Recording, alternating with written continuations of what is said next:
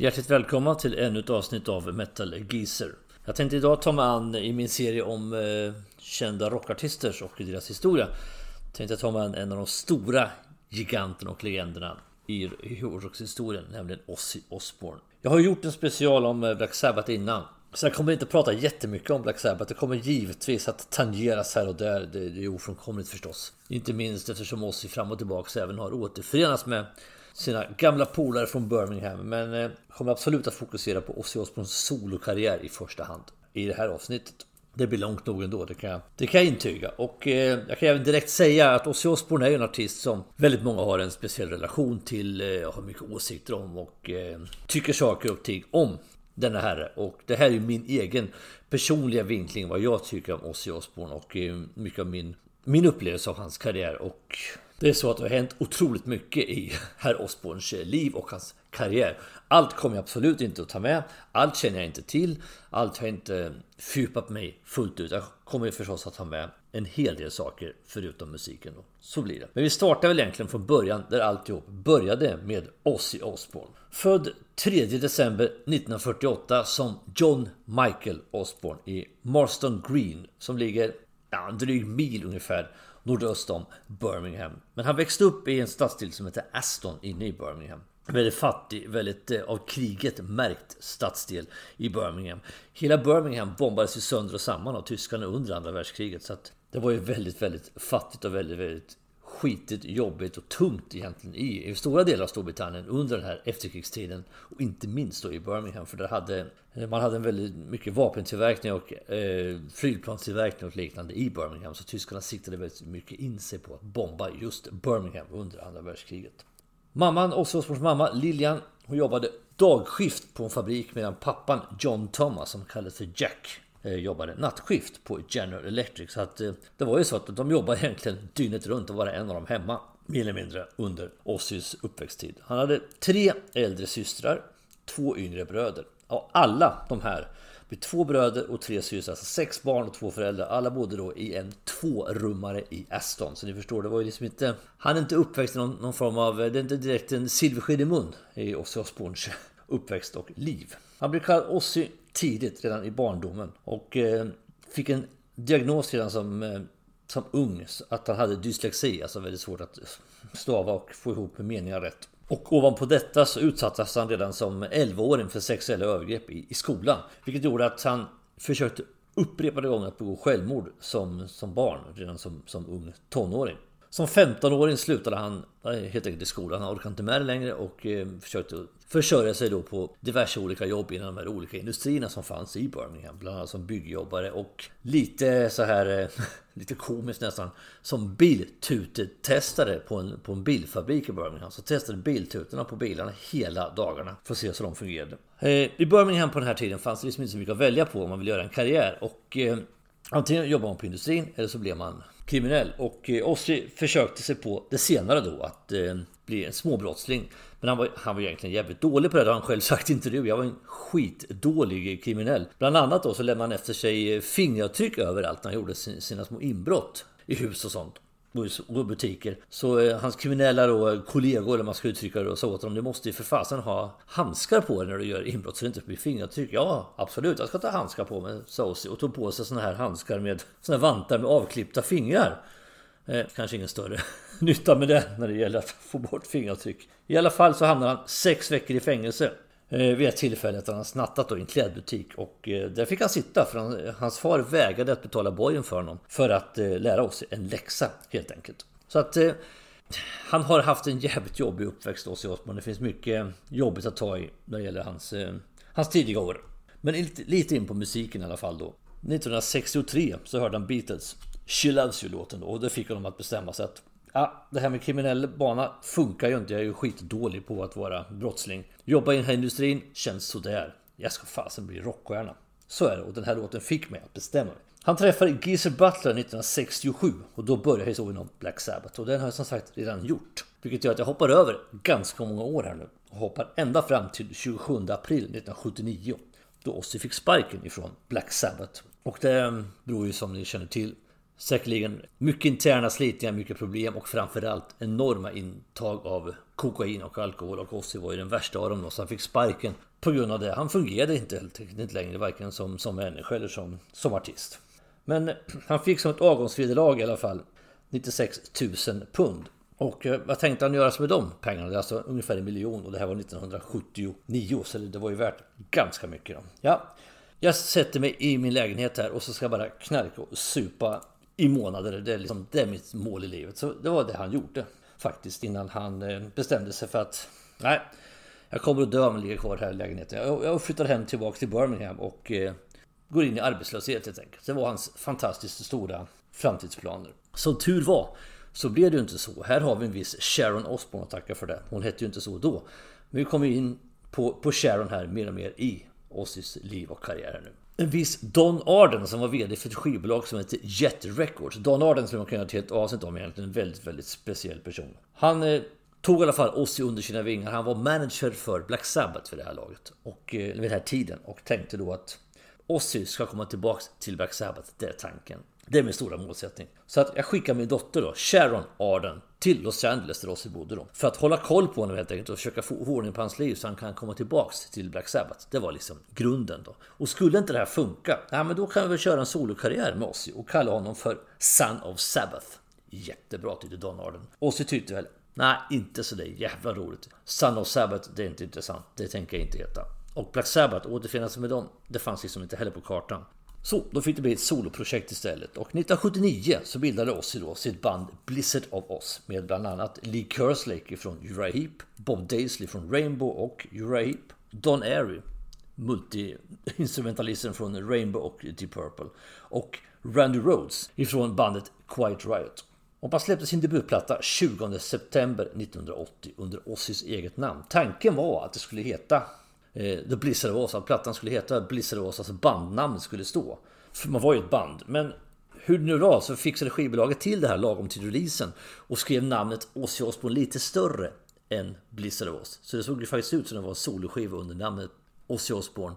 Skivan hette The Blizzard of Oz. Och Randy Rhodes tyckte ja men det får jag väl leva med. Jag har ju fått en chans här nu att, eh, att lira gitarr med eh, med den största eh, legenden, en av de största legenderna liksom. Jag, det är inte roligt men jag, jag, jag, jag tar det här med jämnmod. Medan å andra sidan Bob Daisley och eh, Lee Kerslake som hade lite mera pondus, lite mera bakgrund att komma ifrån. De var, de var jävligt förbannade på det här i början. Men det är ju egentligen bara att laga efter läge och urgilla situationen som den är. Så att eh, så fick det bli. Från den här skivan släpper man då Crazy Train och Mr Crowley som singlar. Fantastiska låtar. Hela skivan är ju otroligt bra. Och sålde väldigt bra också. Sålde fyra gånger Platinum. Totalt blev sjua i Storbritannien, 21 i USA. Och singlarna då, Crazy Train blev 49 i Storbritannien, 9 i eh, USA. Medan Mr Crowley gick upp på 46 plats i Storbritannien. Det är mycket siffror, det är mycket listplaceringar och sånt. Men det, det må vara hänt. Och det var ju på den här skivan som låten Suicide Solution finns med. Och eh, det blev ju en väldigt stor kontrovers om det som ni säkert känner till. Jag ska ta det lite snabbt igen. Han blev stämd 1984, så jag hoppar fram några år i tiden just vad det gäller det här då. Eh, en, en yngling som heter John McCollum sköts i huvudet. Och enligt uppgift hade han lyssnat på låten Suicide Solution upprepade gånger innan han gjorde det här. Så hans föräldrar stämde Ozzy Osbourne i, i rättegång för att få ut ersättning för de ansåg att det var Ozzys låt som hade orsakat att deras son sköt sig då. Men eh, Ozzy sa i rätten att låten handlade inte alls om att ta livet av sig. Det handlade om eh, ACDC sångare Bon Scott. Och hans eh, alltför tidiga död på grund av eh, att han egentligen söp ihjäl sig då. Exempelvis eh, första textraden är ju Wine is fine but whiskey is better. Som han sjunger där. Och Bob Daisley la också till att han var med och skrev texten i den här låten. Och han sa att han hade mycket med Ozzys eget drogmissbruk i tankarna när han skrev texten till den här låten.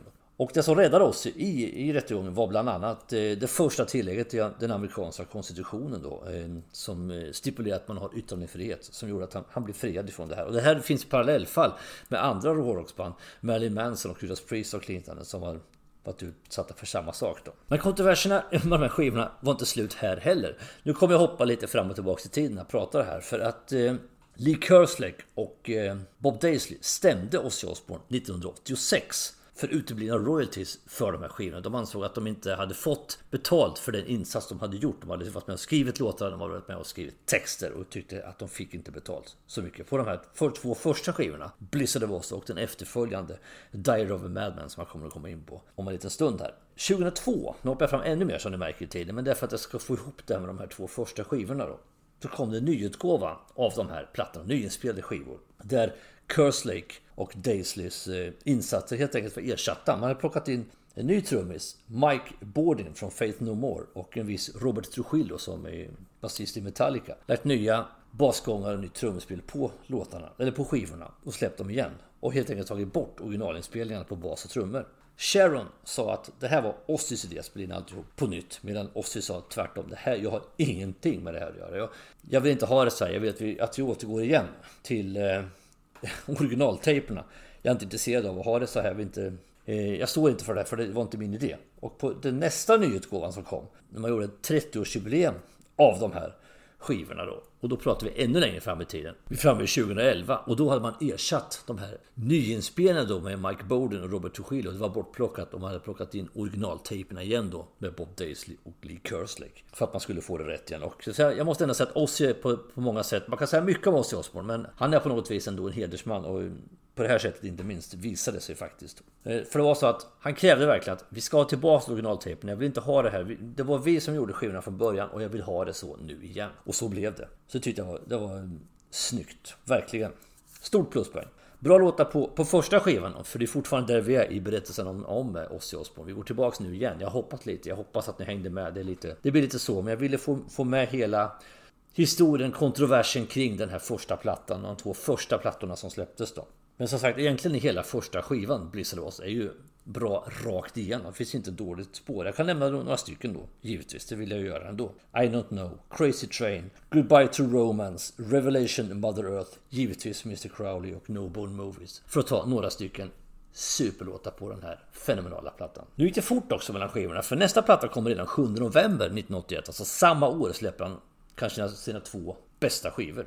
Och även om det står två andra namn på skivomslaget, Tommy Aldridge på trummor och Rudy Sarso på bas. De står krediterade på nyutgåvan som jag sa igen då, så är det Lee Kerslake och Bob Daisley som spelar på skivan. Det är precis det som vi var inne på tidigare när vi pratade om det här kontroverserna kring de här två första skivorna då. Men Tommy Aldridge eh, som, som stod krediterad har alltid hela tiden gett Lee Kerslake credit för att jag spelade inte på den här skivan. Det har jag aldrig gjort utan det är, det är Kerslake som spelade trummor på plattan.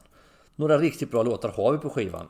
Eh, vi kan nämna ett par stycken då. Eh, Over the Mountain eh, och Flying High Again. Den förstnämnda blev 38 i USA och den andra blev faktiskt tvåa i USA på singellistan. Och det är Ossis favoritlåt någonsin genom alla tider enligt honom själv. Och nu ska jag bara ta ett par, ett par kontroverser som har hänt i Ozzy Osbourne. Ett par anekdoter. Ni känner säkert till dem. Det är inga nyheter så. Man ska ta dem ändå. Innan Ozzy satte, skrev skivkontrakt för USA-utgåvan av Blizzard of Oz. Det, skulle han göra på skivbolaget Epic. Den var ju utskriven på Jet Records då eh, från början i Storbritannien. Men när den skulle släppas då i USA så eh, gick Sharon och Ozzy in på skivbolagsdirektörens då kontor, Epic Records. Och Sharon, av någon outgrundlig anledning, hade hon med sig två stycken vita duvor som då skulle släppas ut. Så här, det är helt varför vet jag faktiskt inte. För att släppa ut dem på skivbolagets kontor så här, som någon form av fredsgest liksom. Att eh, nystart för en ny karriär med Ozzy Osbourne så här. Ozzy var ju vid det här laget eh, rejält påverkad av eh, droger, nedknarkad och eh, hade helt enkelt glömt bort varför man eh, hade tagit med de här duvorna in på skivbolagsdirektörens kontor. Så att när duvorna släpptes ut där då så tog han tag i en av duvorna helt enkelt och eh, bet av huvudet på den och slängde eh, kadavret på, på golvet inom skivbolagsdirektörens eh, kontor. Det var skvätt ju blod förstås då. Det här var ju liksom helt, helt galet. Och det blev ett jävla liv givetvis och en stor kontrovers. Men allting säljer. Jag tänker på den här kycklingincidenten med Alice Cooper som jag pratade om i ett tidigare avsnitt. När Alice kastar ut en levande kyckling till publiken eh, som svarade med att slita den eh, stackars eh, djuret i bitar då. Eh, och det skapade världens försäljningsrekord förstås. Och det här är samma sak. Det här blev ju blev jätteboost av skivförsäljningen av Blizzard of Oz. Att allting säljer. Det var en av kontroverserna. Nästa var när man var ute på turné.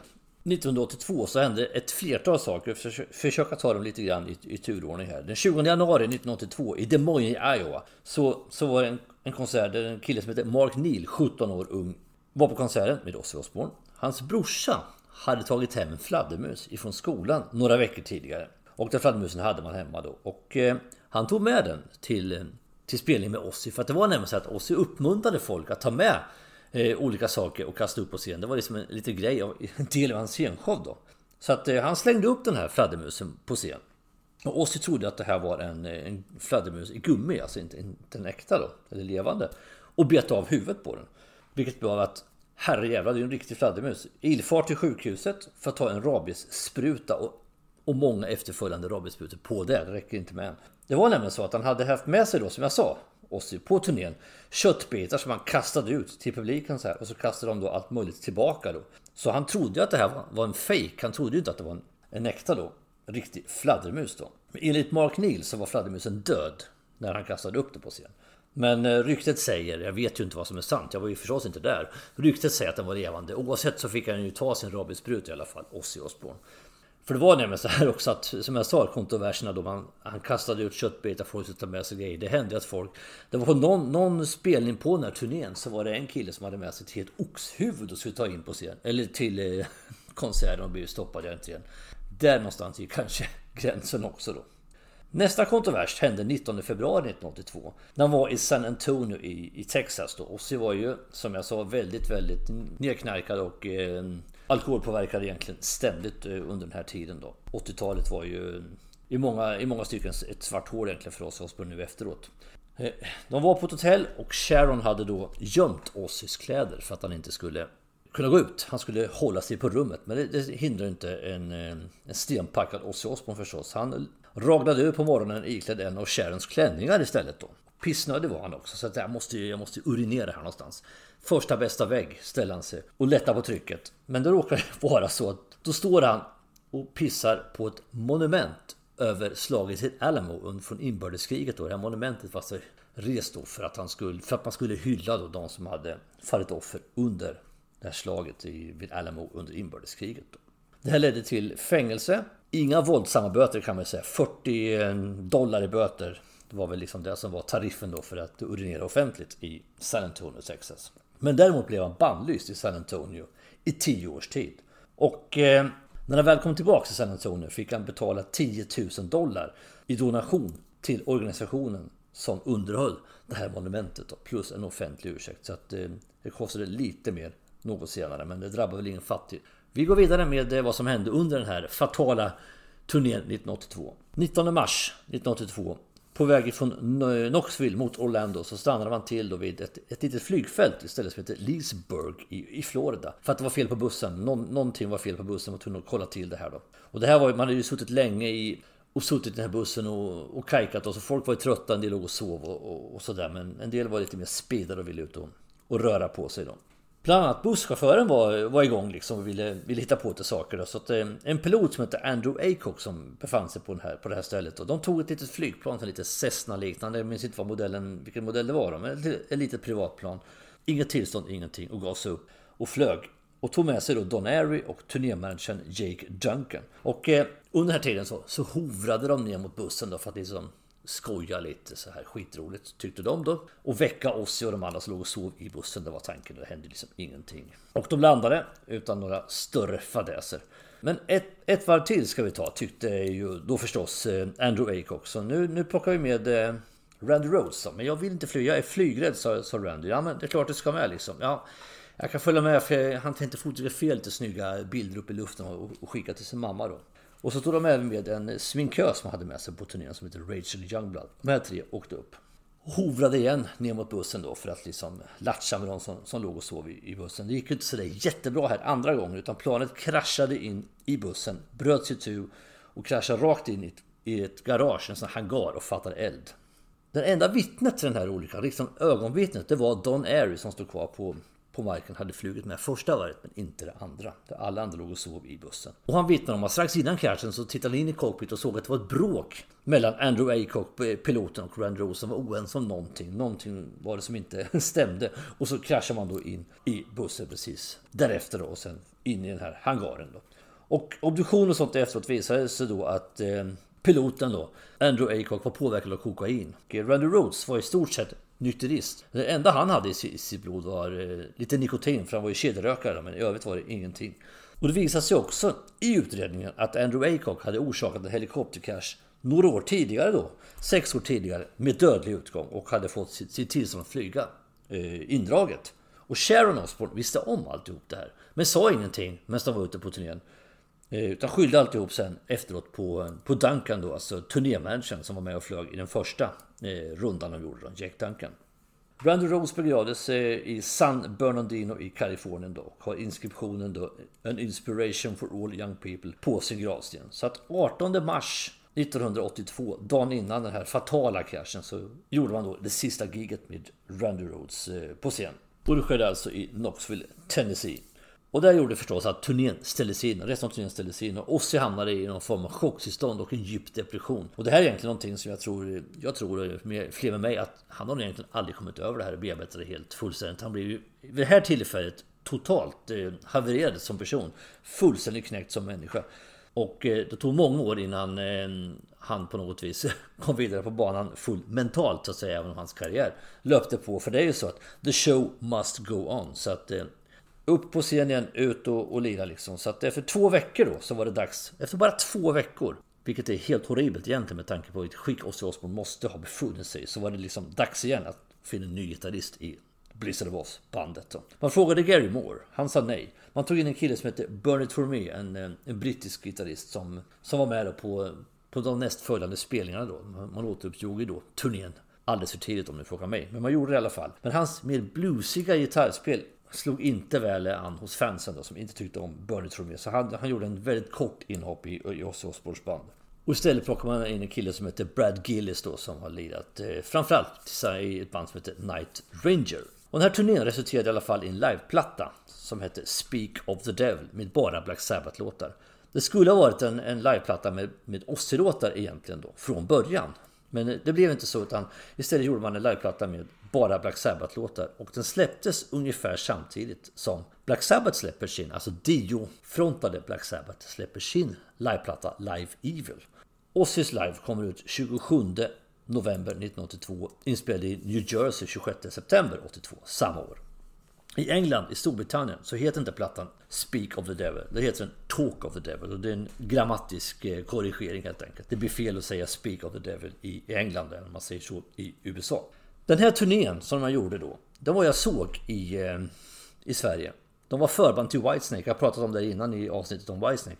14 januari 83 så var jag och såg eh, Ozzy Osbourne som förband till eh, till Whitesnake och det såg man på den där. Det var en bra spelning, inget snack om det. Och de Black Sabbath-puritanerna som var där, det pratade jag också om. De var ju många som var på den spelningen enkom för Ozzy Osbourne egentligen. Mer än för Whitesnake. Men man såg ändå på något vis, man tittade förbi det här, att Ossi mådde inte bra. Han hade ju fått någon sån här ryck och rakat av sig allt håret till exempel. Han var ju, hade ju rakad skalle liksom. Hade inget på huvudet. Och eh, det syns inte på omslaget på skivan för där har han en peruk på huvudet då. Men eh, han var ju inte i balans här Ozzy Osbourne, uppenbarligen inte. Men eh, det kan man ju förstå. Men eh, han levererade eh, ändå på scen.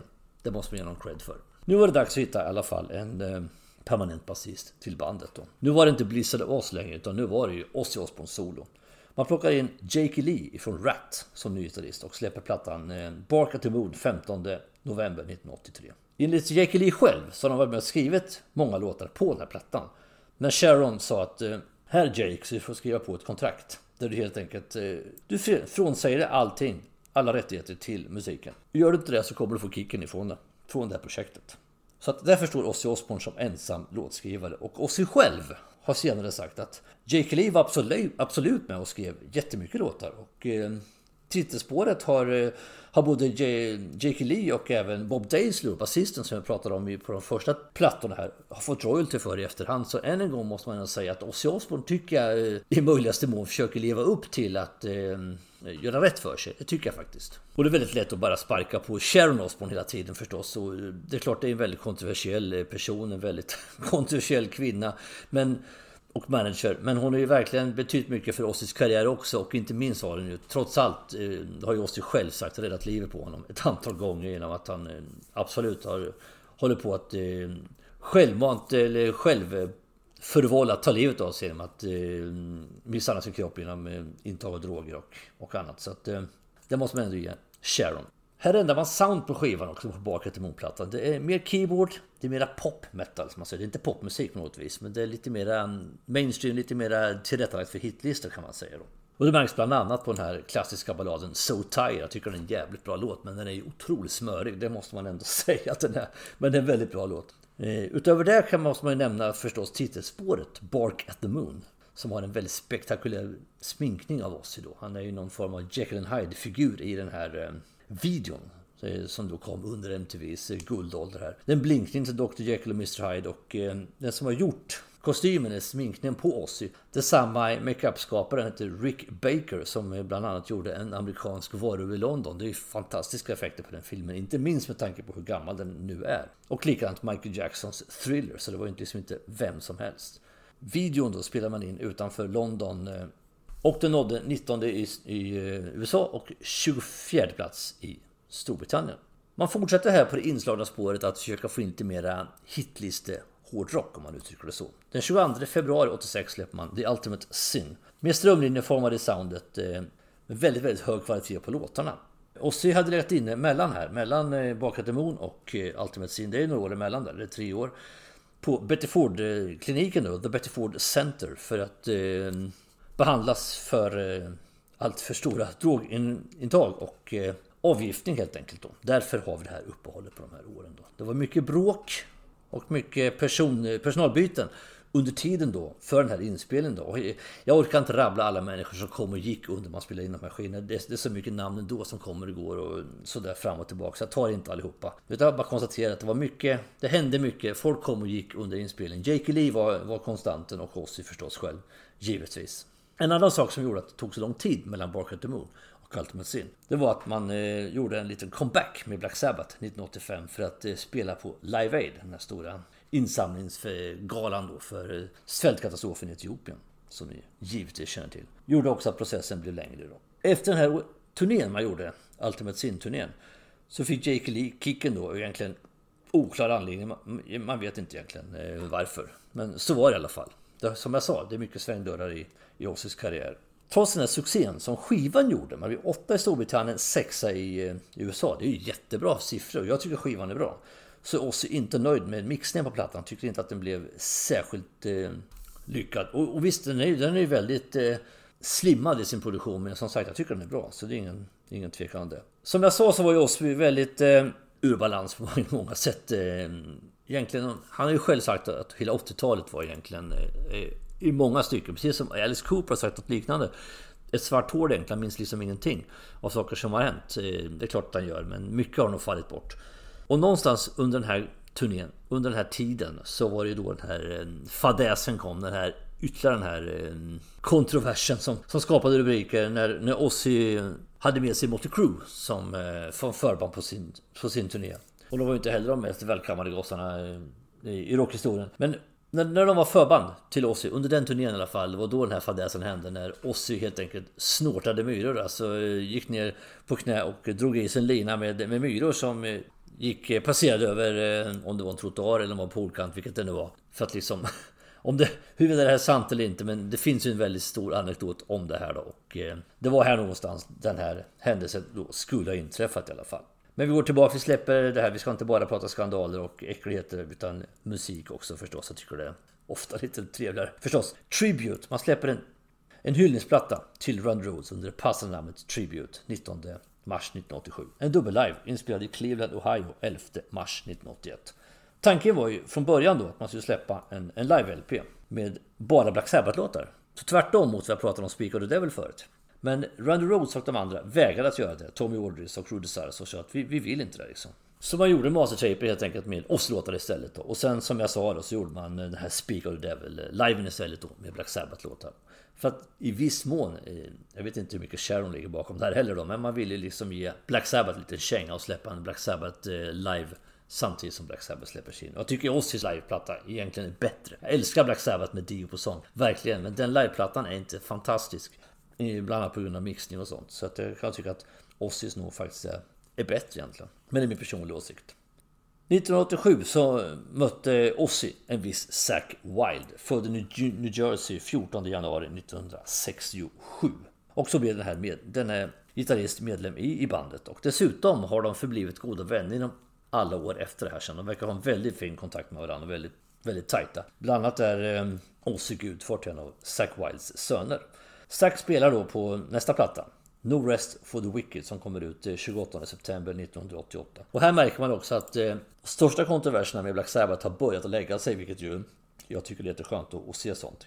För att även om Bob Daisley spelar bas på skivan så är det en viss Geezer Butler som sen är med på den efterföljande turnén och spelar bas. Vilket jag tycker det är lite häftigt. Nämna någon låt på skivan så kan vi ta Miracle Man som var ett angrepp på en evangelist som hette Jimmy Swaggart som hade predikat mycket i sina predikningar mot Ozzy och hans musik och gick till angrepp att han var djävulsdyrkare och så vidare då. Och eh, då skrev Ozzy som svar på den låten Miracle Man. Som en liten anekdot kan jag nämna att eh, den här Jimmy Swaggart och predikanten åkte sen dit senare in prostitutionshärva 1988. Så att eh, lik i garderoben, det, det, är uppenbarligen många som har. Omslaget på skivan är väldigt ikoniskt, det är väldigt snyggt omslag. Eh, där man har gestaltat Ozzy som någon fram Jesus-figur. Kanske också en blinkning till Jimmy Swaggart då, att liksom nypa till honom lite där. Och det har vunnit mycket priser där. Skivomslaget har uppnått någon form av legendstatus och det är snyggt. Jag tycker inte att skivan som sådan kanske är Ossis bästa, eller det är den inte. Men omslaget är fantastiskt snyggt och visst finns det bra låtar på det. Utan tvekan. Det var också i den här vevan, 1988, som Ozzy då spelade in eh, låten Close My Eyes Forever tillsammans med Lita Ford som då är med på hennes platta Lita som kom eh, 2 februari 1988. Och den, eh, jag har ju berättat historien om när han spelade in den där att de var i studion då Lita Ford, Ozzy Osbourne och även Sharon var med på kvällen då Sen, ja de var ju, de hade ju festat och tagit alla möjliga tillsatser Sharon gick hem och la sig och för att sova och Lita Ford och Ozzy Osbourne spelade in den här låten på natten och på morgonen var, var låten färdigskriven och klar. Jäkligt häftig historia. Jag, jag har gjort en längre berättelse om den här i ett annat av mina avsnitt då.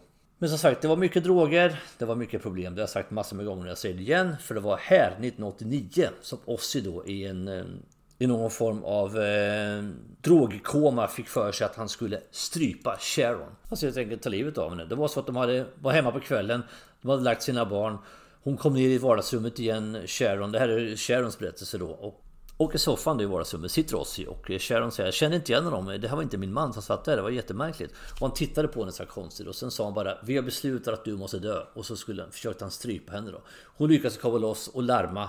Polisen kommer. Ossie minns ingenting av det här, ingenting alls. Eh, varken då eller nu. Utan vaknar upp i cellen dagen efter och frågar Vad gör jag här? Vad gör jag i cellen? Ja, då läste polismannen upp då en eh, anklagelse att du är eh, arresterad för mordförsök. Du släppte Sharon anklagelserna sen, eh, som hon sa själv, för barnens skull. Jag gissar på även för karriärens skull. Ozzy själv minns som sagt ingenting av den här händelsen. Så att det hände mycket sådana här saker under de här värsta drogåren för Ozzy. Men tillbaka till musiken. Eh, no More Tears kommer 17 september 1900. 91. En stor succé, betraktad allmänt som ett av Ozzys absolut bästa album. Och fyra hitsinglar ifrån den här skivan. Och den största av dem det är Mama I'm Coming Home som blev tvåa i mm, USA. Låten är skriven av Lemmy Kilmister som utöver det skrev fyra texter till, till plattan. Han skrev egentligen sex texter och fyra av dem kom med på skivan.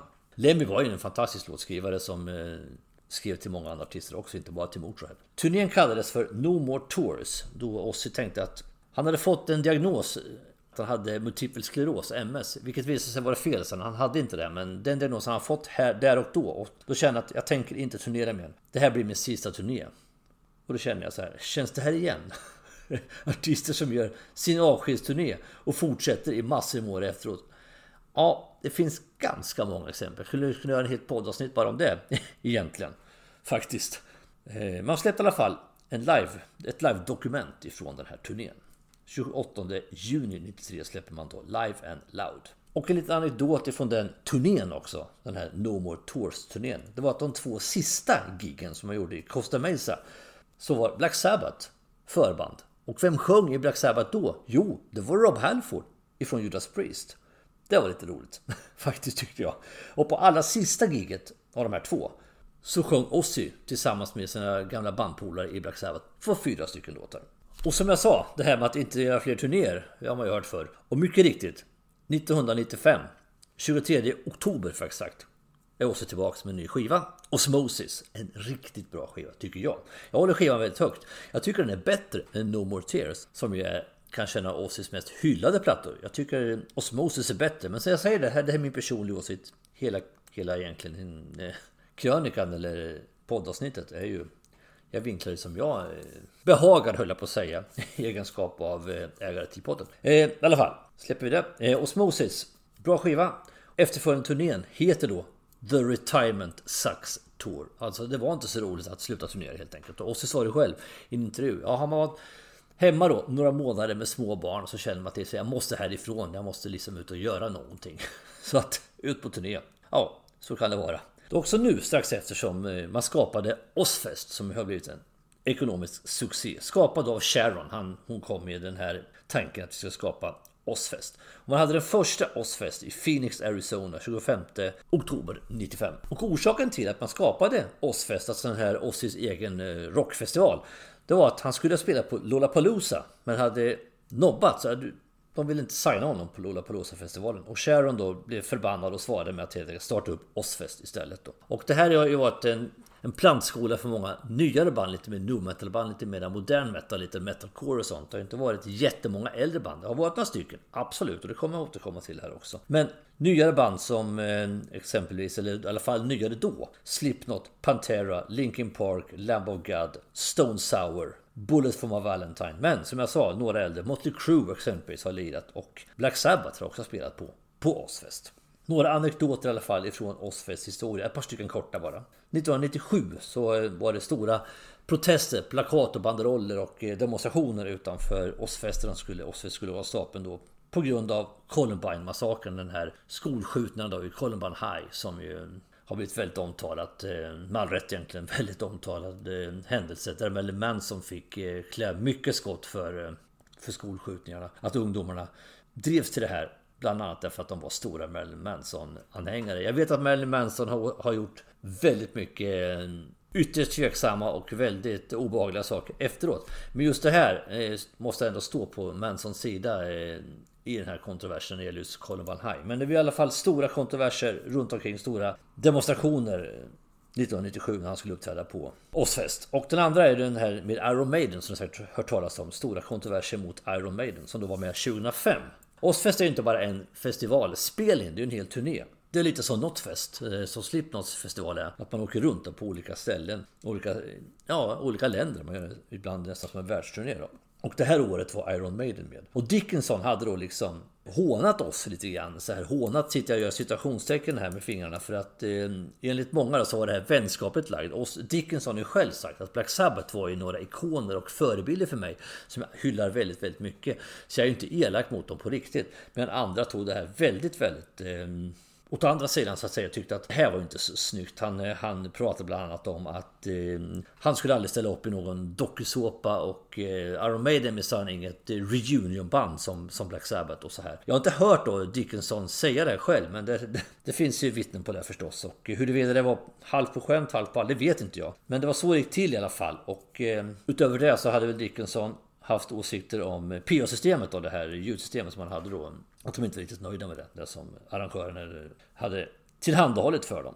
Så att på sista giget i alla fall, på Ozzfest-turnén, så delade Sharon Osbourne och lite andra som hjälpte henne, delade ut ägg till, till åskådare och bland annat faktiskt till en del artister som var med och spelade andra. För att de skulle kasta på Iron Maiden under deras sista gig. Vilket också skedde då.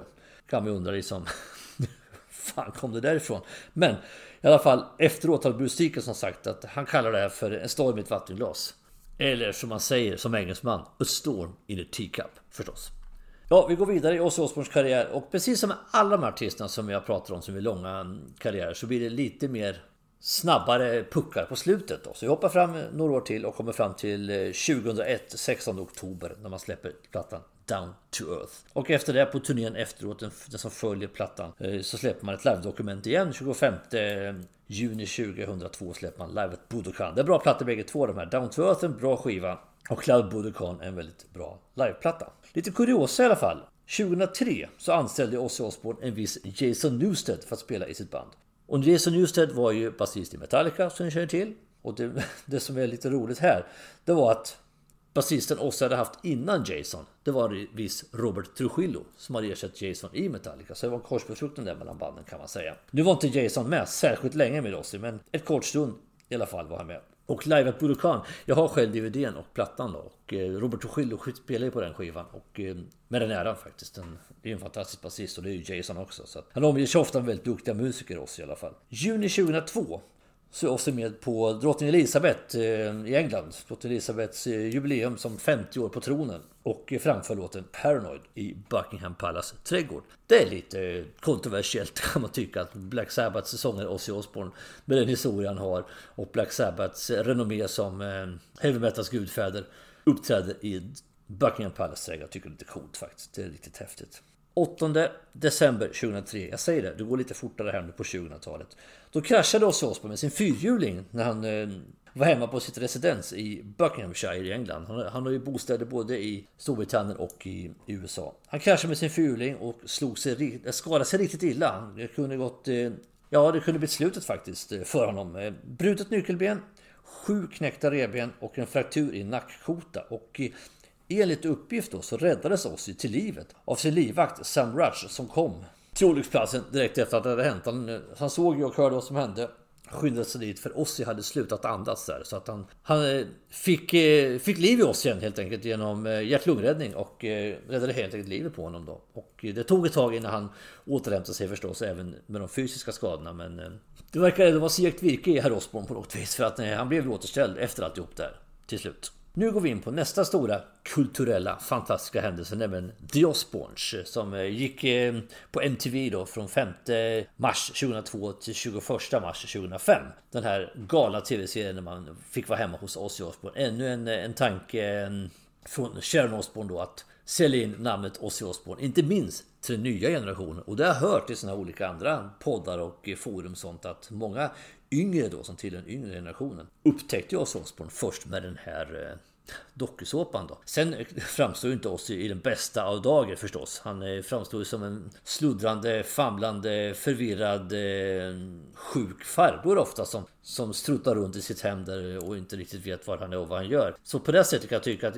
jag uppskattade Osbourne först. Jag tyckte det var skitroligt i början. Jag tyckte det här var ju jävla roligt att se liksom. Och man skrattade mycket och det var kul och sådär. Men på något vis blir det någon form av besk eftersmak också i det här. För att det fan är det så jävla roligt egentligen att se en eh, rocklegendar eh, på det här viset då. Han har ju själv sagt efteråt att under hela inspelningstiden av The Osbournes så var han ju hög hela tiden egentligen. Och eh, det finns mycket roligt att se. Det är lite spännande också. Det är, det är kul att se också eh, hur han bor och hur han lever och så. Men eh, för det första är det säkerligen riggat väldigt mycket. Sen är det fullständigt skruvat och sen tycker jag ändå att det är lite ledsamt att se Ozzy Osbourne på det sättet. Att en ny generation ska upptäcka honom på det viset. Det man hoppas är att de då tar till sig Ozzys musik också och inser vad det är för, för legend vi har att göra med. Ozzy Osbournes solokarriär gick lite på halvfart här också med nya skivor och så. Han gjorde bland annat en återfinningsturné med Black Sabbath som jag var såg. Jag såg Black Sabbath på Globen i Stockholm. Det var ju då den fortfarande hette Globen. I Stockholm 3 juli 2005. En riktigt bra konsert med originalsättningen med Black Sabbath. Vilket inte har hänt jättemånga gånger efter att de splittrades 79. Så Bill Ward, Geezer Butler, Tony Iommi och Ozzy Osbourne var ute på turné och gjorde en riktigt bra spelning då som, som sagt som jag såg i, i Globen 2005. Där hade han bland annat också, lite anekdot, hade man med sig Andrew Wakeman som på keyboard. Man täckte upp lite på keyboard på vissa låtar. Och Andrew Wakeman är inte vem som helst. Han är ju Rick Wakemans son. Rick Wakeman, denna legendariska keyboardist. Som framförallt är känd för, att, eh, för alla dessa år i proggbandet Yes.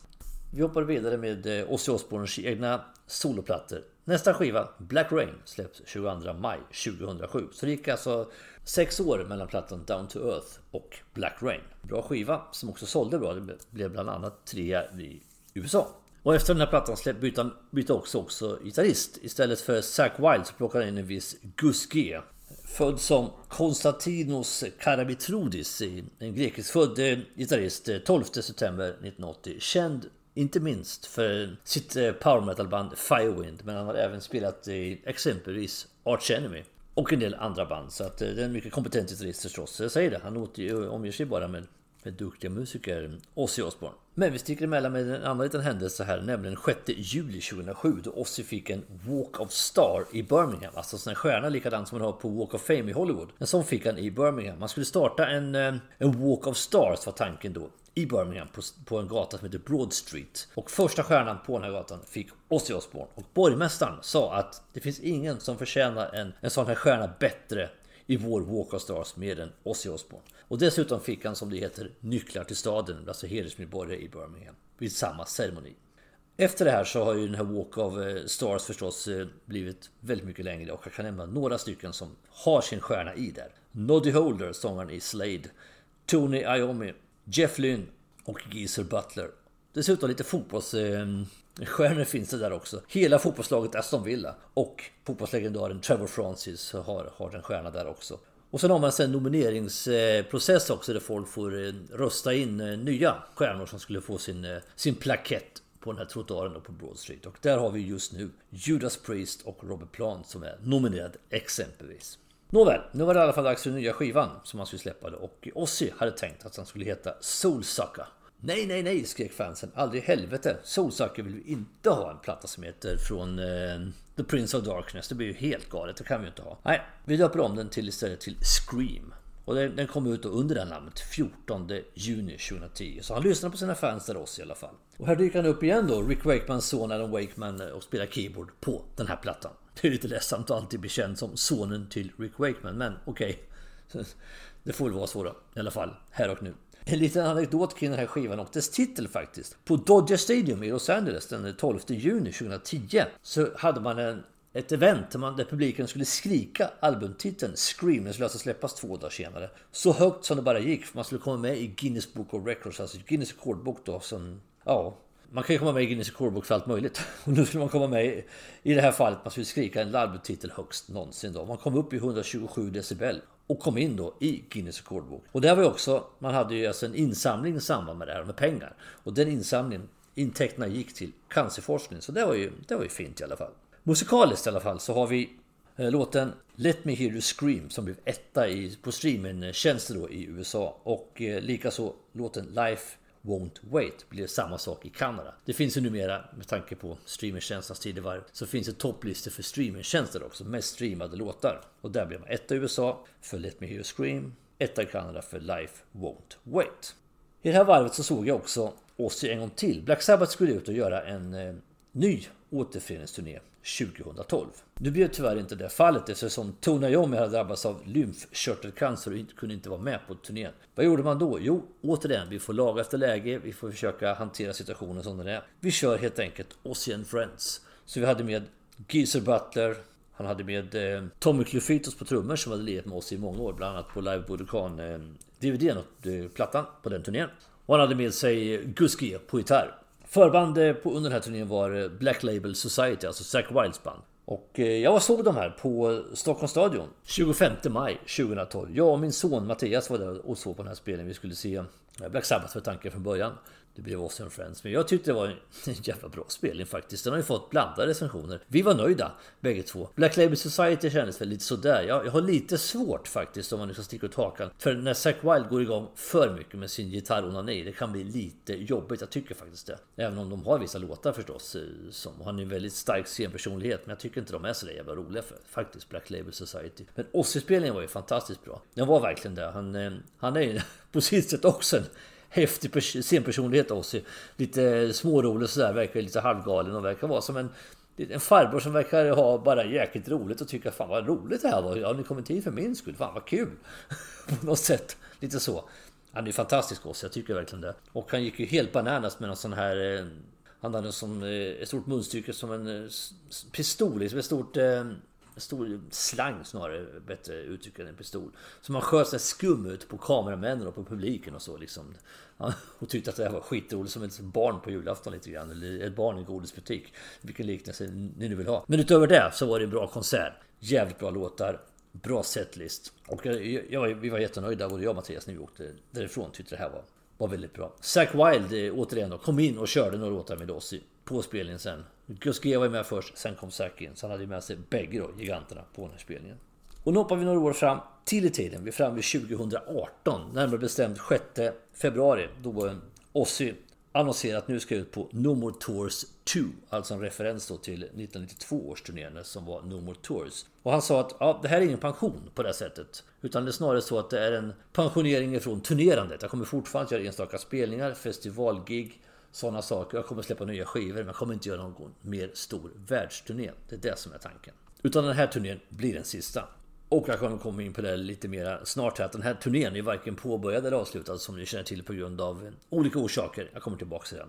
21 februari 2020 släpper i alla fall Ozzy plattan Ordinary Man som är första soloplattan på 10 år. Och det är som jag sa, han har ju hållit på ganska mycket med andra saker emellan här. För att gå tillbaks lite i historien igen då, så har han varit mycket engagerad i Black Sabbath under de här åren mellan 2010 och 2020. Återföreningen skedde officiellt eh, 2011, den 11 11 2011. Det är klart att det är en händelse som ser ut som en tanke, givetvis. Eh, återföreningsplattan då 13, 13 kom 11 juni 2013. Sista giget någonsin gjorde man i Birmingham den 2 och den 4 februari 2017. Och under den här tiden så såg jag Black Sabbath igen på, på Friends Arena 22 november 2013. Också en riktigt bra spelning. Förband var Volbeat och Uncle Acid and the Deadbeats som jag nu av en händelse har sett två gånger faktiskt eftersom de var faktiskt var förband till Ghost när jag såg dem här nu i våras. Jag, jag Helena och min son och hans eh, flickvän. Också en jävligt bra spelning i och för sig. Men så jag inte in på det här och nu. Men lite kul att just Uncle Acid and the Deadbeat som har lyckats pricka två gånger faktiskt. På den här spelningen var inte Bill Ward med för att eh, det var kontraktuella eh, problem. Man var inte överens. Bill Ward eh, kände sig jäkligt förfördelad eh, och hade helt enkelt brutit med Black Sabbath. Jag ger mig inte in på den eh, diskussionen här och nu. Utan han var ersatt då Tommy Clofitos igen då. På trummor. Bra spelning. Riktigt bra spelning vill jag påstå. Så att det var ju ganska mycket Black Sabbath här mellan 2010 2020. Men som sagt, man avslutade hela sin karriär på The End då, som turnén hette då. I, eh, I februari 2017 så la man ner Black Sabbath för gott. Plattan Ordinary, Man kom ut. Bra låtar, en bra skiva, en riktigt, riktigt bra skiva. En av Ossis absolut starkaste skivor på senaste 20, kanske 30 åren faktiskt. En riktigt eh, bra och vital skiva. Kanske till stor del på grund av att han har fått hjälp av eh, mycket kompetent folk runt omkring sig också. På skivan spelar bland annat Duff McKagan från Guns N' Roses bas och Chad Smith från Red Hot Chili Peppers trummor. Och sen har man med sig en session-gitarrist som dessutom var med och skrivit låtar som heter Andrew Watt som har spelat med alldeles för mycket människor för att ta upp dem här och nu känner jag. Första singeln då, Under the Graveyard, tycker jag är en av plattans absolut bästa låtar. Riktigt bra låt och en väldigt bra video faktiskt också till den. För övrigt. Den kom redan 2019, den 18 november, som en liten teaser. Och det jag också vill nämna som väldigt eh, minnesvärd låt på den här skivan, det är eh, titelspåret Ordinary Man, där han gör en duett med Elton John. Bra skiva som fick bra recensioner och sålde bra. Den blev trea i USA och trea i Storbritannien. Vi närmar oss slutet som ni hör eh, på berättelsen om Ozzy Osbourne. Det är en ny skiva eh, på gång enligt rykten. Eh, jag vet inte så jättemycket om det men han, han har hintat många gånger att en ny skiva på gång och så sent som 16 april i år så kom det en intervju där han sa att hans skiva nu är färdigmixad och klar för att färdigställas. Och att Zack Wilde är tillbaka på skiv på, som gitarrist på plattan. Vi får se vart det leder till. Det blir i alla fall väldigt spännande. Utöver det då så kan vi säga att den här turnén, No More Tours 2 eller No More Tours 2. Eh, har ju uppskjutits många gånger. Först eh, på grund av herr Ozzys fallskada som hände i hans hem eh, 2019 när han dessutom drabbades av lunginflammation. Och det där tog lång tid att eh, återhämta sig från. Och eh, lagom då när han skulle ut på den här uppskjutna turnén så kom pandemin som ni känner till. Så att eh, vi har haft biljetten i flera år och gått och väntat på det här. Och nu det senaste budet det är att han kommer till Friends Arena med Judas Priest som förband 6 maj 2023. Den som lever får se brukar jag säga. Och är det så att han dyker upp, då gäller det fasen att vara på plats. För att det lär vara sista gången Ozzy Osbourne uppträder på någon, någon form av turné. Det har han ju själv sagt också. Och det gäller verkligen att passa på i sånt fall. Som sagt, vi är i mål med avsnittet. Vi ska göra en topp 5 alldeles strax. Jag ska bara göra någon form av wrap it up här och säga att eh, Ozzy Osbournes karriär som solartist och även tidigare Black Sabbath också för all del, har ju kantats av många skandaler och många kontroverser. Det har hänt otroligt mycket. Jag har tagit med bara lite grann. Det finns mycket, mycket mer. Men jag vill liksom inte slaska runt och vältra mig allt för mycket. Jag tycker ändå att eh, Ossis eftermäle som artist eh, är värt mycket, mycket mera. Och eh, jag brukar säga så här att Ossi på något vis, på alla sätt, alla sätt verkar vara en, en riktig hyvens kille. Han verkar vara en snäll, en snäll kille som, som ibland bara verkar hamna så jäkla fel. Och ibland har otur både i det han gör och hur han tänker. Kan man säga. Men eh, all respekt för, för det han har utfört som artist. En fenomenal en hårdrockslegend på alla sätt och vis. Som är värd all respekt. Och inte minst ett avsnitt i den här podden. För vad det nu kan vara värt. Och med det sagt så går vi in på det här avsnittets topp 5. Vilka fem skivor tycker jag är de bästa med Ozzy Osbourne? Det är inte helt lätt. Han har gjort några skivor som jag lätt kan plocka bort. Men han har gjort några som jag tycker mer eller mindre nästan skulle kunna platsa. Inte minst ett par av de senare skivorna faktiskt. Men Kanske som ett offer för den generation jag tillhör och eh, det faktum att nostalgi aldrig ska underskattas så ligger tonvikten absolut på de gamla plattorna i, på den här topp 5. Det kan jag direkt säga. Och vi startar med femma på listan, Bark at the Moon. När han då till slut hade krävats upp ifrån den här katastrofen som hände med Randy Rhodes. Så sussar han ändå tillbaks med en riktigt, riktigt bra platta. Där Jake Lee kommer in och eh, verkligen levererar och eh, låtar som eh, Rock'n'Roll Rebel, Titelspåret Bark at the Moon, Now You See It, Now You Don't och eh, den här otroligt sliska men oemotståndliga balladen So Tired som höjdpunkter på skivan tycker jag. Det är en bra skiva och som sagt jag kunde plockat någon in någon annan men jag tycker den, den platsar på topp 5-listan i alla fall. Fyra tar jag Osmosis från 1995. Och det är den nyaste skivan på, på listan kan jag säga. Faktiskt. Jag håller den högt. Många skulle absolut vilja ha med exempelvis No More Tears istället. Men jag tycker Osmosis, och det är en personlig uppfattning, jag tycker den är, bättre. Jag tycker de låtar som Perry Mason och See You On The Other Side. Jag nämner ett par till. I Just Want You och eh, avslutar den In All LA Tonight. Jag tycker den, den är bra, den är välbalanserad, bra producerad. Jag tycker den Måhända är lite bortglömd och sedd över axeln men hos mig har den, har den en väldigt speciell plats. Jag tycker absolut den förtjänar en plats på den här listan. Min personliga lista. Trea tar vi The Ultimate Sin ifrån 1986. Ja, den är väldigt eh, producerad för amerikanska marknaden. Den är väldigt tillrättalagd på många sätt och vis. Men låtmaterialet är otroligt starkt. Jag tycker verkligen det. Till och med den här också då tillrättalagda hitlåten Shot in the Dark är ju omotståndlig på många sätt och vis. Jag tycker det. Och eh, The Ultimate Sin, titelspåret, riktigt bra. Thank God for the Bomb och Killer of Giants är ju låtar som är bra allihopa de där. Och eh, jag håller den här skivan riktigt högt. Jag tycker trots sin... Eh, den produktionen som Ozzy Osbourne själv inte var nöjd med så tycker jag att den är riktigt bra. Den är klassisk, alltså den är gjord på 80-talet och mycket av hårdrocken lät ju så här då i produktion och så. Så jag håller inte just den delen emot den här skivan och låtmaterialet är väldigt starkt. Trea på listan, bronsplats utan diskussion. Tvåa, Diary of a Madman. Där vi har Ozzys favoritlåt i alla kategorier då, Flying High Again, som är också en av de bästa låtarna på skivan. Tillsammans med Over the Mountain, Tittspår, Diary of a Madman givetvis och eh, Believer slänger vi med också som exempel på riktigt bra låtar. De här två skivorna som man släppte med Randy Roads är ju tvillingskivor på många sätt och vis. Men eh, jag håller nog listettan som helt untouchable, nämligen Blizzard of Oz ligger etta på den här topp 5-listan. Det är ju ingen diskussion vilken soloplatta som är Ozzy Osbournes bästa, tycker jag. Och det, just i det här fallet, det vet jag att jag är långt ifrån ensam. Han går ut verkligen liksom i, med flaggan i topp och levererar sin bästa soloplatta som sin första soloskiva. Den är grymt bra. Varenda låt är fantastiskt bra. Höjdpunkter på den är ju förstås, jag kan rabbla dem igen, jag har gjort det förut. Det är ju Crazy Train, det är Mr Crowley, I Don't Know, Revelation Mother Earth, No Bone Movies och Goodbye to Romance och eh, Ja, de övriga som är kvar på, på plattan också. Bra producerad. Randy Rhodes är ju magnifik. Han är helt enorm. Vilken gitarrist. Alltså vad kunde ha blivit om han fått fortsätta. Han är ju verkligen uppe där bland de stora. Och de övriga då. Lee Kerslake, Bob Daisley. Ja, det är en riktigt, riktigt bra skiva. Så att det är ingen diskussion vilken platta som är den bästa av Ozzy Osbournes allihopa. Och släppa två så bra skivor på samma år är ju fantastiskt. Särskilt med tanke på vilket skick han befann sig i under de här åren. Fantastiskt.